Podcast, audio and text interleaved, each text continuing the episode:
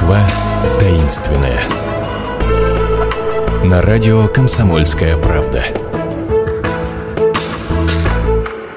Здравствуйте, в эфире «Москва таинственная». Сегодня она спускается под землю. Очень красивое у нас подземелье, надо сказать. Метро называется. Вот и вот и мы будем изучать с моим сегодняшним гостем Арат Багаудинов, историк инженерии, автор образовательного проекта «Москва глазами инженера». Здравствуйте. Здравствуйте отправляемся, да. Мы сделаем цикл передач, их будет две на самом деле. Сейчас поговорим о строительстве метро, а, о том, как это все начиналось, а в следующий раз а, о жизни метро во время войны. Надо сказать, что я к своему изумлению узнала, что метро-то планировали построить еще в конце 19 века. А точнее, в начале 20-го, да. В 1902 году сразу было два проекта предложено. Довольно любопытные, кстати. Например, по одному проекту предполагалось, что поскольку метро должно было пройти над землей, землей, как, например, в Париже старые ветки, может быть, помнят радиослушатели, то, чтобы пересаживаться с линии на линию, собирались построить центральный вокзал метро. А, и должен был быть, воз... быть не где-нибудь, а на Красной площади. То есть Красная так, площадь вместо могла бы... чего-то? А, позади храма Василия Блаженного, ага. то есть, если точнее, на площади Васильевский спуск. Сейчас это пустая площадь, но тогда там был квартал домов, еще тогда собирались их, ну, не собирались, а вот архитекторы, инженеры, предложившие проект, а, предложили их снести, построить там огромный, кстати, очень красивый вокзал, такой в духе модерна, немножечко немножко псевдоготики. Даже жалко, наверное, что его нет. Как будто я только хотела сказать, как будто вам жалко, что он не появился. Но зато появилось много другого, угу. да? То есть э, были места, которые, которые, которые было очень сложно строить из-за знаменитого плавуна.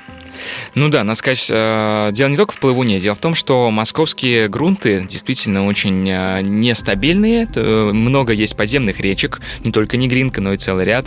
Много есть так называемых... Загнанных в трубы? Да, загнанных... Или там сами по себе бултыхаются? болтаются есть, есть, конечно, реки, загнанные в трубы, но даже если река загнана в трубу, то это не значит, что она успокоена на веки вечные. У нее есть большое... Чтобы река образовалась, нужно, чтобы вокруг было большое количество водонасыщенных слоев грунта. А, соответственно, они как раз и представляют большие проблемы. Плывун — это тоже а, одно из следствий таких вот подземных рек. Это а, фактически песок, смешанный с водой, такое подземное песочное озеро, такая жижа своеобразная.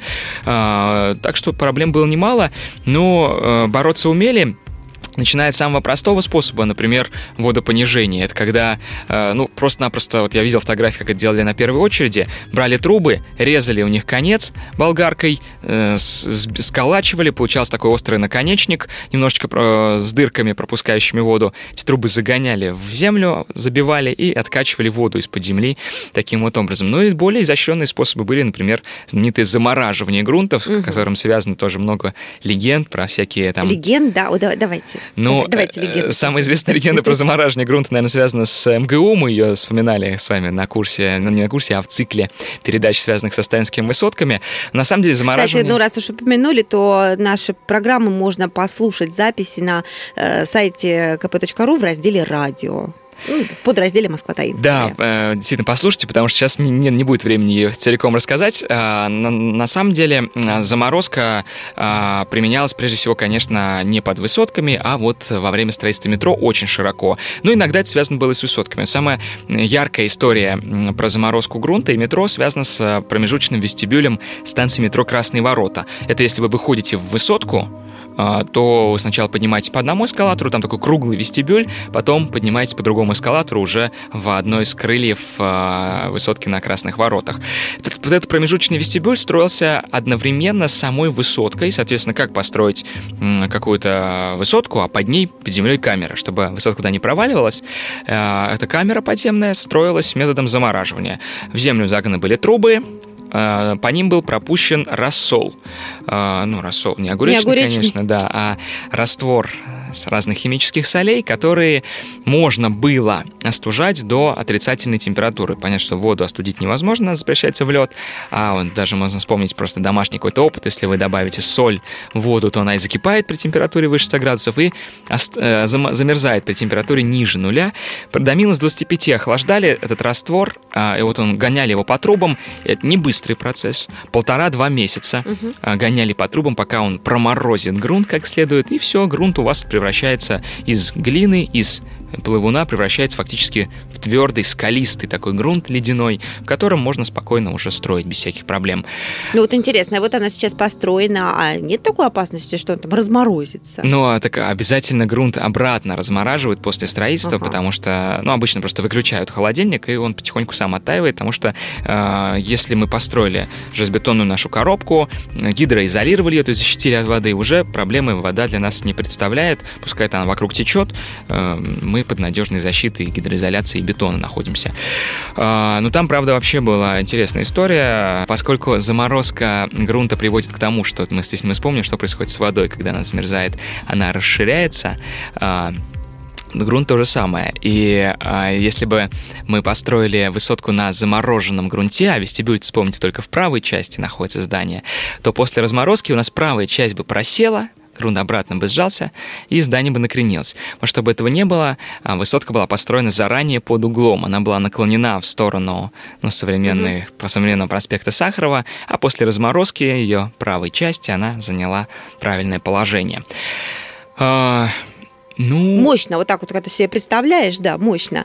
Слушайте, а еще хотели вспомнить э, историю про эскалаторы. Якобы я читала, что к нам... была намечена дата открытия 7 ноября, ну, понятно, 7 ноября, да, 1934 года метрополитен должен был а, быть введен в строй, но ничего не получилось из-за отсутствия эскалаторов. А, действительно, э, дата открытия метро неоднократно переносилась, но дело было не только в эскалаторах. На самом деле, многие отрезки тоннеля еще завершались, и станции завершались до самого февраля 1935 года. А, но с эскалатором была очень интересная история. На самом деле, не столько грустная, а сколько, наоборот, радостная и вызывающая гордость за нашу страну. Ну, давайте. Долго думали, где эскалаторы взять. Сначала хотели их приобрести у зарубежных компаний, потом поняли, что это очень дорого, и поставили задачу отечественным заводам изготовить эскалаторы. Надо сказать, что это было, была очень сложная задача. Никто никогда эскалаторов не то что не делал, даже в глаза не видел в нашей стране. А, то есть нашим инженерам предстояло...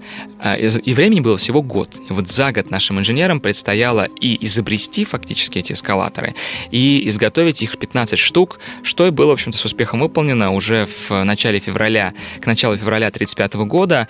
Все эскалаторы были смонтированы, и метро было запущена в техническом режиме эксплуатации, то есть, э, в общем намного раньше, чем для людей за два Можем, за когда хотим, что да, говорится. Совершенно На точно. самом деле, за вашими э, словами, такими чиновничьими немножко, техническая система эксплуатации, режим эксплуатации, стоит очень интересная история, о которой да. мы с вами говорили до программы. Давайте поделимся со слушателями. Да, дело в том, работает? что нельзя метро, вот я думаю, радиослушатели представляют, что такое метро, это сумасшедший организм, очень сложный, нельзя же его взять и запустить 15 мая, и все, как бы, да, и впервые... И поехали, и да, впервые человек сел за поезд, да, экспериментировать. Поэтому обязательно такие сложные вещи проходят проходит длительную обкатку. То есть первые три месяца, уже с февраля и до самого 15 мая, метро работало все равно каждый день. Люди выходили на работу, а, все, все машинисты гоняли поезда совершенно пустые. То есть просто вот оно работало как должно, но без людей. Людей не пускали. Хотя не совсем. Вот, вот. Э, иногда людей все-таки пускали. Вот, первыми, вот. первыми, конечно, по метро, первым метро показали э, нашему высшему руководству. Приехал Лазарь Каганович, другие члены ЦК КПСС э, и проехали по первой ветке 5 февраля. Так что я считаю, что своеобразным днем рождения московского метро можно считать не только 15 мая, но и 5 февраля. То есть на самом года. деле метро опробовали не на ком-то там, не на манекенах, а на высшем руководстве Советского Союза. Вы да. какие люди были преданные своей стране. Звучит, а? звучит довольно забавно, но не стоит думать, что они были совсем первые, кто проехал. Действительно, вдруг какая-нибудь ошибка. Поэтому понять, что сами строители метро неоднократно проехали по этим маршрутам, потом уже все подготовили к приезду Лазаря Моисеевича Алексеевича и остальных. Ну а дальше, следующие два с половиной месяца, все-таки тоже не всегда поезда ездили пустыми. Иногда была такая система, что на заводах ударникам производства, наиболее отличившимся там комсомольцам, а, выдавали билеты фактически на экскурсию по московскому метро. То есть первые два с половиной месяца оно работало в экскурсионном формате. Ну, вы, конечно, могли этой экскурсией воспользоваться и как способом добраться из точки А до точки Б, но в основном люди шли туда именно посмотреть, как оно работает до того, как уже пустят в него основных пассажиров. Ну, какая прелесть на самом деле. А, мне вообще очень нравится а, в Советском Союзе, когда строили метро, изначально это транслировалось как такая идея построить подземный дворец для всего рабочего класса, для того, чтобы для всех был доступ в этот прекрасный дворец. А, ну, действительно, с этим, кстати, тоже есть связанная такая легенда. Правда, мало понятная, не очень логичная, как и многие легенды, но все же довольно красивая. Говорят, что когда э, Алексей Душкин, известный архитектор, много сделавший для метро, он строил и Кропоткинскую, и Площадь Революции, и Новослободскую, и Маяковскую, конечно. А когда он сделал проект э, Кропоткинской и показал ее его, точнее, Кагановичу, Каганович сказал, ну что это такое, какой-то древнеегипетский дворец получился. А Каганович ему сказал, они там строили дворцы для фараонов, а мы будем строить дворцы для народа. Ну и действительно, эта задача была выполнена. И мы, и мы наслаждаемся результатом этой выполненной задачи. Ну и наслаждаться можно, в частности, на экскурсиях э, образовательного проекта «Москва глазами инженера». Просто выбирайте себе экскурсию по душе на их сайте и отправляетесь. Мы с вами пока прощаемся, а в, следующей нашей, в следующую нашу встречу опять будем спускаться в метро и узнавать, каким оно было во время войны. До свидания. Счастливо. Москва таинственная. На радио «Комсомольская правда».